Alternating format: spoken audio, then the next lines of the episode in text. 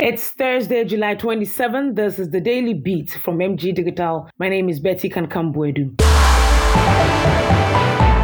The governing New Patriotic Party held balloting for its flag bearer hopefuls on Wednesday, July 26, ahead of the August 26 Special Delegate Conference to cut down the list of its presidential aspirants from 10 to 5 as stipulated in its constitution. Ken Ohene-Agyapong was the first to be drawn, followed by Alan Kojo Kyerematen in the second position, Joe Ghartey, Kojo Poku, Dr. Owusu Afriyie Akoto, Kwabena J. Agyapong, Francis Addai-Nimoh, Dr. Kofi Konadu Apraku, and Agyarko followed in that order. Dr. Mahamudu Bawumia was drawn in the 10th position.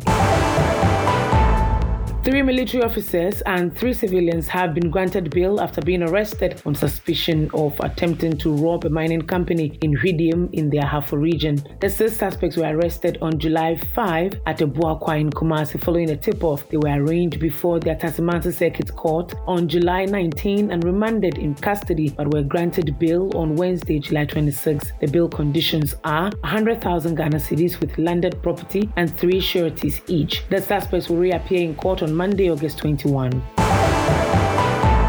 The Ministry of Lands and Natural Resources has denied reports that it has granted licenses to several companies to exploit Ghana's lithium resources. The ministry said in a press statement that the reports are totally false and that no company has been granted a lease, license, or permit to exploit, mine, or produce lithium in Ghana. The ministry said it has submitted a policy proposal for the regulation, exploitation, and management of Ghana's green minerals, including lithium. The policy proposal is currently being reviewed by Cabinet. The ministry urged the public to disregard the false reports and to be patient as the government works to ensure that Ghana's lithium resources are exploited in a sustainable and responsible manner.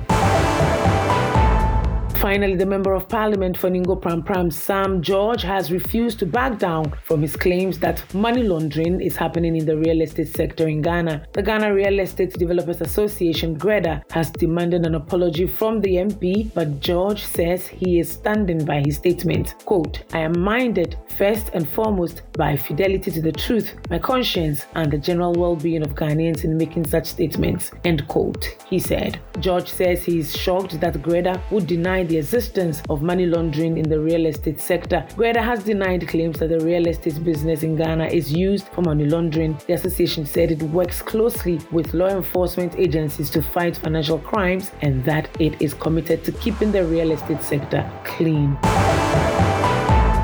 That's it for the Daily Beat for Thursday, July 27. I am Betty Kankambuedu. Catch you on the next episode.